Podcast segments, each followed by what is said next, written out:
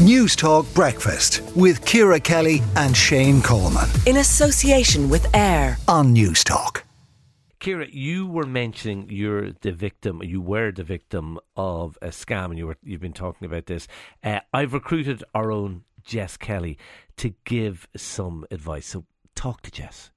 And Jess, I'm half embarrassed to say this to you, but I got caught with a scam. Mm-hmm. And how it how it happened was I I had gone through the toll recently, the M50 toll.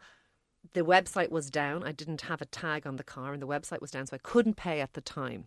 And I knew in the back of my mind, I really must pay that toll. I really must pay that toll. And then I got a text saying, "You've gone through the M50. You owe us money." And you're going to be fined if you don't pay us now. Go to our website, and there was a link. Now, I've gotten thousands of those stupid scammer texts, and I don't fall for them because I know that they exist. But because it was in the back of my mind that I needed to go to eFlow anyway, I went online. I went to the to the link. I was it took me to an eFlow uh, web page.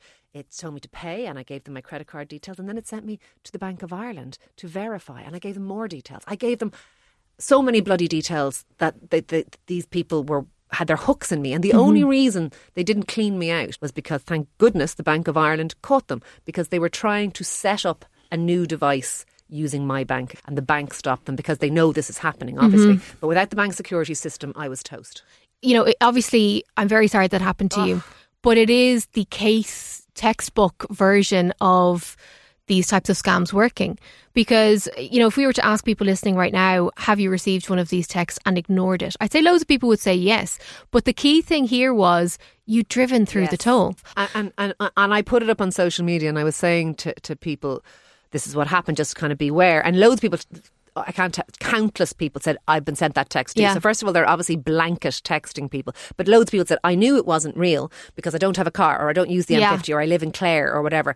But then other people were saying yes, and I also owed eFlow. So they send enough texts that they'll catch people who it does apply to. Isn't that what it is? It's So shooting just- fish in a barrel. And look, I know I don't want to sound like a broken record, but the advice is never click on a link that arrives via text. And I, I see you shaking your head here. You know this. I do know this, and I really thought that I wouldn't do it. If if this scenario arises again and you get one of these scam tech and you're not sure if it's a scam or not, don't click on the link. Go to the eFlow website. Go to the An Post website. Go to your service provider's website.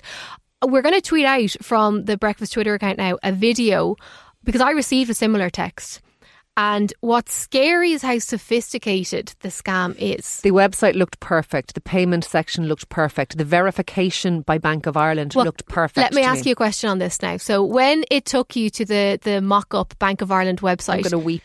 did it tell you that you put your PIN in wrong and you need It to told me re-enter that I put my pin in wrong when I put in three digits, and then it asked for a different three digits, and that's how they got all my digits. By the way, scammers, my accounts are frozen, my cards are frozen, my pin is frozen, my online banking is frozen. You'll get nothing. But oh, Jet, I'm I'm sickened by myself. But I fell for it because do you know why? Once before, I my tag didn't work. I had a mm. tag on my car. It didn't work, and I went through three times that toll. Didn't pay anything because I thought my tag was working. And I ran up, now in fairness, eFlow were good about it. I ran up a huge bill and then we worked out that my tag wasn't working and they, Yeah. they actually cleared it.